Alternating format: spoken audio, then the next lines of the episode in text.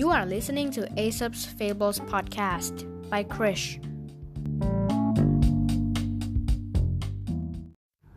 ตอนที่68แพะกับเขาองุ่นแพะตัวหนึ่งหนีการตามล่าของนายพรานเข้าไปซ่อนพรางตัวอยู่ใต้ต้นองุ่นซึ่งมีพุ่มใบหนาทำให้นายพรานมองไม่เห็นและเดินผ่านไปเลยแพะคิดว่าหนีนายพรานได้พ้นแล้วก็เล็มกินใบองุ่นอย่างเพลิดเพลินจนพุ่มใบเริ่มเบาบางลง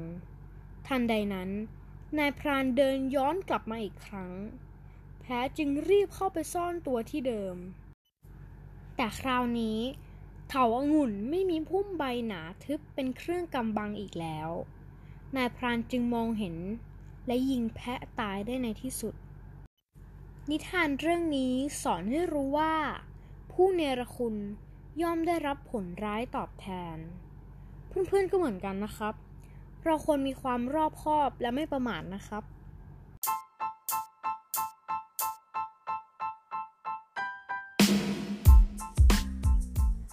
ขอบคุณที่รับฟังจนจบ